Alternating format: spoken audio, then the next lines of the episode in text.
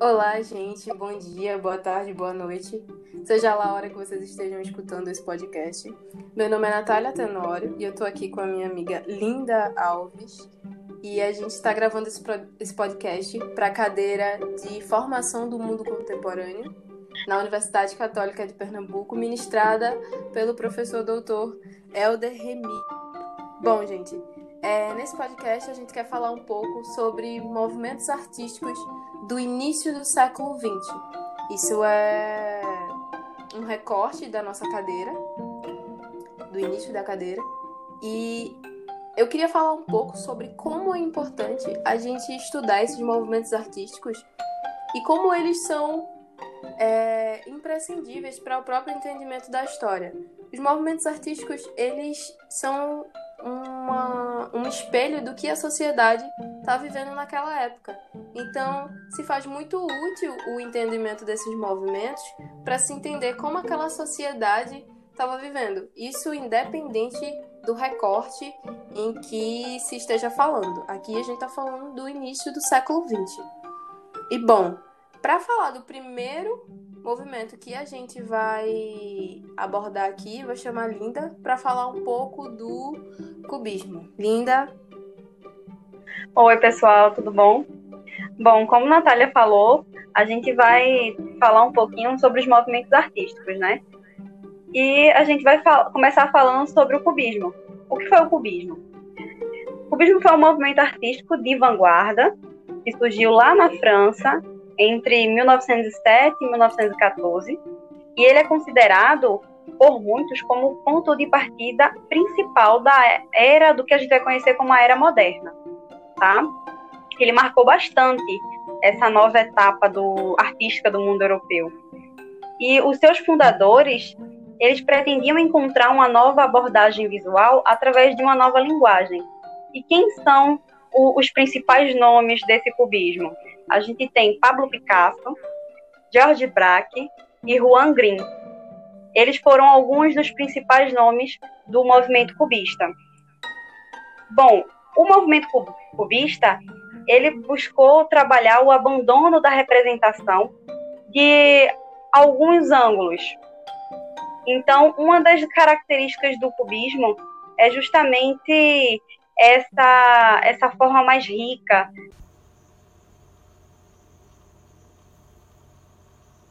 O abandono da representação de apenas um ângulo é uma das características do cubismo. E entre as suas obras, eles acabam acaba se tornando um pouco mais rica, através justamente das formas geométricas, especificamente os cubos e os cilindros. É justamente aí o nome do, do cubismo. Tem essa ligação, né? E não só uma inclusão de ângulos diferentes dentro da própria pintura, como também a própria pintura passa a poder ser vista por ângulo, ângulos diferentes. Isso é bem interessante, né? E o cubismo, ele é dividido em três fases. Existe o cubismo cezaniano, o analítico e o sintético. E é importante a gente dizer que o grupo, que esse grupo, ele revolucionou a arte, a arte que já vinha sendo produzida até então. Bom, eu falei das etapas, das fases, aliás, desse cubismo. Mas o que danado são essas, cada uma delas, são essas etapas, né? É interessante você falar assim, né, tipo, em relação às etapas que tem em cada um dos movimentos. Porque às vezes a gente fala de um movimento artístico e as pessoas acham que o movimento artístico todo é só aquilo, mas não é. Ele tem nuances bem mais profundas em relação a isso. Então, é muito interessante você falar das etapas. Eu acho que a primeira etapa é a do movimento cubista cezaniano. Ele foi a primeira fase do movimento e ele tem, ele, ele sofre influência justamente das obras do pintor francês Paul Cezanne. Daí vem o nome, a ligação com o nome, né? E no cubismo cezaniano, eles procuram, os pintores têm como norte o desejo de fragmentação, né? Foi produzido obras que explorassem vários, vários ângulos da, da pintura. E a gente tem o, o cubismo analítico, de mil novecentos e nove. também. É bem comecinho mesmo do século vinte, né? mil novecentos e nove e tal. O cubismo analítico, ele buscou trabalhar com a intensificação dessa fragmentação. Ocorre um estudo de, a, a, aprofundado justamente desses novos ângulos. E uma peculiaridade é que essas obras, elas foram feitas com um número bastante reduzido de cores. Os artistas, eles buscaram trabalhar somente com tonalidades mais escuras, como o marrom, o preto, e também mais opacas, como, por exemplo, também o cinza. Então, é, com isso a gente vê que os pintores, eles pretendiam desestruturar cada elemento da tela, decompor as imagens em fragmentos. E muitas vezes esses fragmentos, eles foram sobrepostos. Então, foi um período marcado por uma geometrização, digamos assim, bastante explícita. E a gente tem, por último, o cubismo sintético, de mil novecentos e onze, que particularmente é o que eu mais gosto.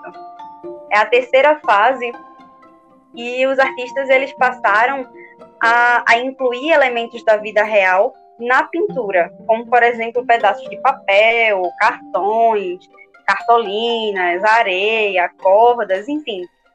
Então, é uma inovação para o meio artístico e até mesmo para o próprio cubismo. Essa inovação, essa inovação ela veio com um sentido de provocar novas sensações, né? Tanto visuais como táteis. É bastante interessante esse, esse tipo de cubismo. Então, ele buscou também trabalhar com uma volta, digamos assim, de uma gama mais variada de cores, já que o cubismo é, analítico, ele procurou fazer essa restrição um pouco nas cores. O sintético já veio buscando essa nova gama de, de cores. Bom, isso aqui foi um pouquinho do cubismo. Nossa, muito interessante o cubismo. Acho que o que as pessoas mais lembram do cubismo é o próprio Picasso, né?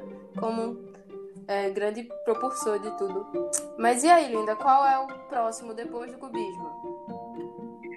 Bom, depois do cubismo a gente tem o futurismo. O futurismo, ele tem uma das vertentes dele a, nas vanguardas artísticas do século vinte também.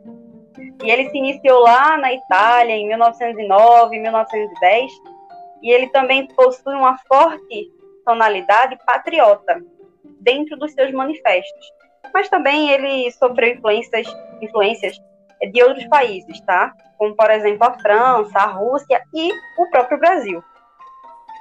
E esses artistas, eles viam o futuro representado numa velocidade, na velocidade dos automóveis, nos avanços industriais, na eletricidade, ou seja, através do moderno, né? Do tecnológico. Inclusive, se a gente for analisar, ele bebe bastante do que seria a Revolução Industrial, né? É interessante a gente fazer essa abordagem. E um dos seus precursores, que foi o Giacomo Balla, ele chegou a dizer, inclusive, que é mais belo um ferro elétrico do que uma escultura. Então, a gente vê que a ideia principal que esses futuristas buscaram é, foi justamente incorporar em seus procedimentos artísticos é, principalmente uma ideia de velocidade, de modernização daquela nova sociedade, né? Do, daquele novo homem, digamos assim. Já que a gente estava tendo um, um novo dia a dia, um novo cotidiano, né? Então, eles buscaram captar isso não só nas artes plásticas, como também na literatura. É importante a gente falar sobre isso. E esse movimento futurista italiano, ele foi bastante marcado por um nacionalismo agressivo. E esse nacionalismo agressivo, ele acabou levando muitos integrantes, espe- especialmente o Filippo Marinetti, que foi um dos seus fundadores, a ficar um pouco entusiasmado com a guerra e também a chegar, chegar a apoiar, pelo menos categoricamente, o fascismo de Benedito Mussolini, que foi fundado oficialmente em mil novecentos e dezenove. Mas também é importante a gente fazer esse, essa ligação. E as principais características do cubismo foram justamente a dinamicidade, o enaltecimento da revolução, a exaltação da vida contemporânea, da tecnologia, a ruptura com o tradicional. E também as cores, as cores vibrantes passaram a ser, a ser mais presentes nesses tipos de artes. A desmaterialização dos objetos, inclusive isso aí tem a influência com o cubismo. E a gente também vê na literatura, na escrita, o uso de onomatopeias, de versos livres. Então a gente vê uma liberdade, digamos assim, uma liberdade para a palavra nesse movimento. E o movimento de vanguarda, ele teve início no século vinte e, for, e foram, assim, em sua grande maioria, iniciados oficialmente a partir de manifestos. Então, como são vertentes artísticas que buscaram a ruptura com a arte, até então a arte que era estabelecida na época, né? Eles, então, pretendiam romper com a tradição. E o Manifesto Futurista, ele foi escrito, inclusive, pelo poeta Filippo Marinetti, que, como eu já disse, foi um dos seus precursores, né? Mas não só ele. Também tivemos Giacomo Balla, Carlo Carrà, é, Luigi Russolo, Umberto Boccioni, Fernando Pessoa, Oswald de Andrade e Mário de Andrade, figuras aí brasileiras. Inclusive, no Brasil, o modernismo ele só teve início oficialmente a partir da Semana de Arte Moderna, ah, em mil novecentos e vinte e dois. Isso aí foi um pouquinho do futurismo. É interessante ver que é, esses movimentos eles estavam acontecendo na Europa, mas eles também tinham é, representatividade aqui no Brasil com artistas brasileiros, né, que também bebiam dessa fonte. Também é interessante falar como tem essa relação com o moderno, né, com os objetos e com a tecnologia que está tá surgindo. Então o futurismo ele realmente é bem interessante. E agora, Linda, qual seria o próximo? O próximo seria o abstracionismo.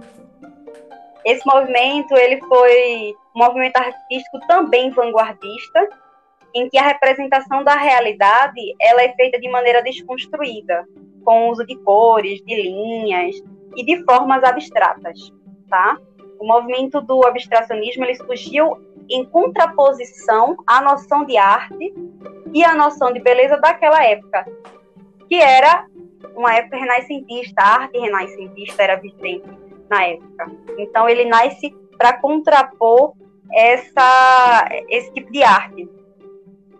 O abstracionismo também é chamado de arte abstrata, e há registros de, desse, desse tipo de forma de arte desde a pré-história. Mas, assim, o conceito realmente de abstracionismo ele só foi se consolidar mesmo lá no século vinte, no início do século vinte, por Kandinsky, que foi também um dos seus fundadores, tá? Bom, esse movimento, é, nesse movimento tudo é abstrato, né? As obras é, são abstratas, abstratas. É como se estivesse criando uma realidade paralela, um universo autônomo, abstrato, em que as linhas, as cores, as formas, elas não, elas não são o que se vê, não é uma realidade, não traz para a gente uma realidade. E essa ideia, essa ideia ela pode ser sintetizada justamente na frase de, de Kandinsky, que ele diz: criar uma obra de arte é criar um mundo. Então, eles buscavam uma representação do mundo desligada completamente da realidade. Eles buscavam uma desconstrução das figuras naturais, uma inovação do uso das cores, entende? E, assim, é importante a gente também dizer que existem dois tipos de abstracionismo. Tem o abstracionismo informal, que também é chamado de expressivo, que é justamente uma vertente voltada mais à transmissão de sentimentos, de emoções, através da arte. E existe o geométrico, que procura, né, trabalhar com as formas daquele, daquela arte. E entre os principais artistas, a gente tem o Kandinsky, como eu já falei, o Piet Mondrian e o Jackson, o Jackson Pollock. É importante falar que a gente também teve representantes brasileiros dessa corrente abstracionista. É, uma muito importante é a artista japonesa, que foi naturalizada brasileira e vive em São Paulo, chamada An- Anabu Mabé. Ela foi muito importante para esse movimento que, abstracionista que se manifestou aqui no Brasil, entre outras que Linda vai falar. Seguido de Tomie Ohtake, Cícero Dias e Antônio Bandeiras. Esse aí foi o abstracionismo. Bem interessante. Eu acho que o que eu mais gosto do abstracionismo, sem dúvidas, é o Kandinsky. Tem várias obras dele que ele associa música com a arte abstrata, como se a música também estivesse criando a arte é, dos quadros e o quadro estivesse criando a música.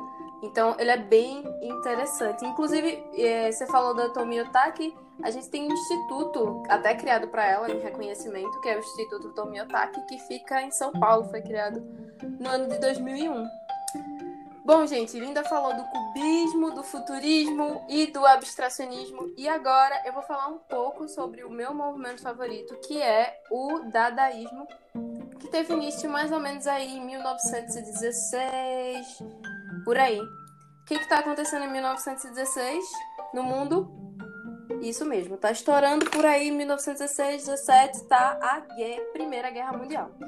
E aí, não dá para falar desse movimento sem falar de guerra, porque esse movimento ele é um movimento anarquista que nasce da revolta que artistas estavam sentindo pela guerra que estava assolando é, a Europa. E aí, um dos precursores desse, desse movimento é o Hugo Ball, que ele foi exilado em Zurique durante a guerra.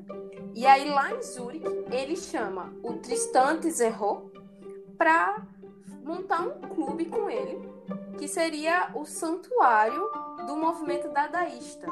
E aí, vamos lá, o que, que seria esse movimento dadaísta? Bom, o dadaísmo, ele é de contra tudo, isso não sou eu que estou falando, são os próprios criadores que disseram.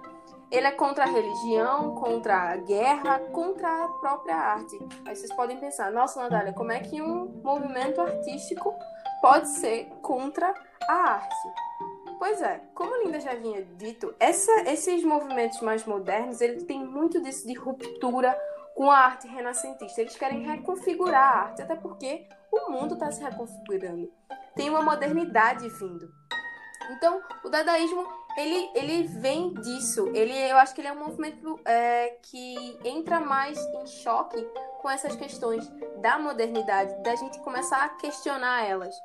E aí, lá no Cabaret Voltaire, que foi o, o lugar que o Hugo Ball alugou, assim, tipo, era como se fosse um bar, e aí ele chamou vários artistas para fazer performances, para fazer quadros, para fazer objetos. E aí, qual seria mais ou menos a linha desses objetos?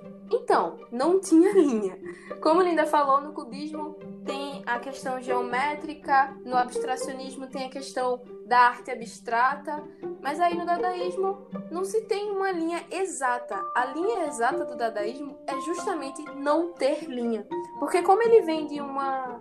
Como ele vem de um, um meio anarquista que está se contradizendo com tudo que está acontecendo no mundo, ele não estabelece padrões.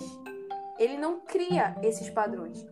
Uma das principais performances do dadaísmo, que eu não é particularmente a mais conhecida, mas a que eu acho que é mais, é, digamos assim, incisiva na crítica, é uma performance que acontecia lá no Cabaret Voltaire, que era o espaço dadaísta, em Zurique, que tinham três homens recitando o mesmo poema em línguas diferentes.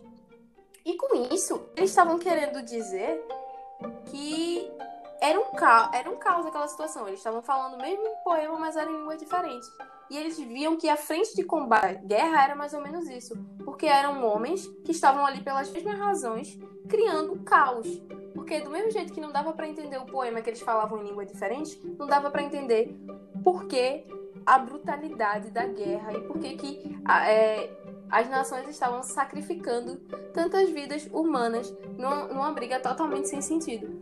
Então, era dessa forma que esses artistas, eles iam de encontro a isso e eles protestavam com isso. Até porque se o, os próprios países, os próprios governantes estavam agindo como crianças, matando as pessoas aos montes, eles também, no movimento deles, estavam agindo como crianças, criando coisas novas e sem sentido. Sem sentido no sentido de é, você não ter um, uma linha exata para esse movimento, né?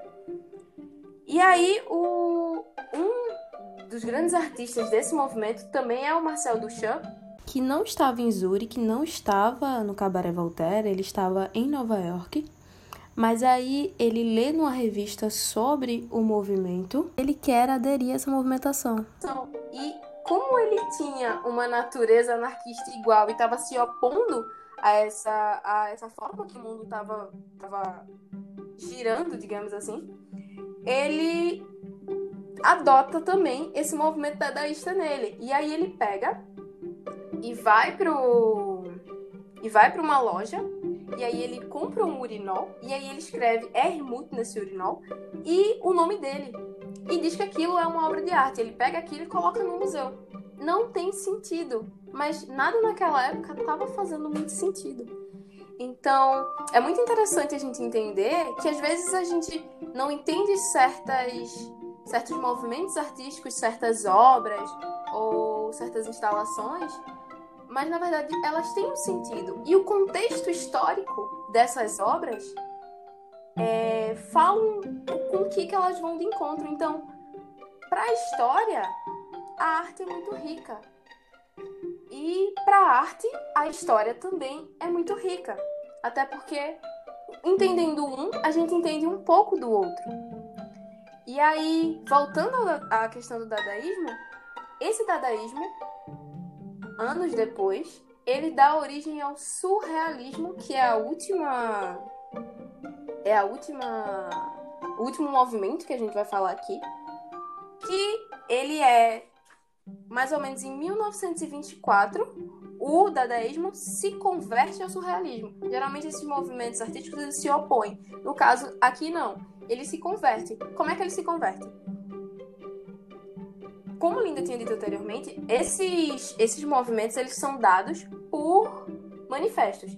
E aí, o André Breton escreve um manifesto dizendo que o dadaísmo começa a se converter ao...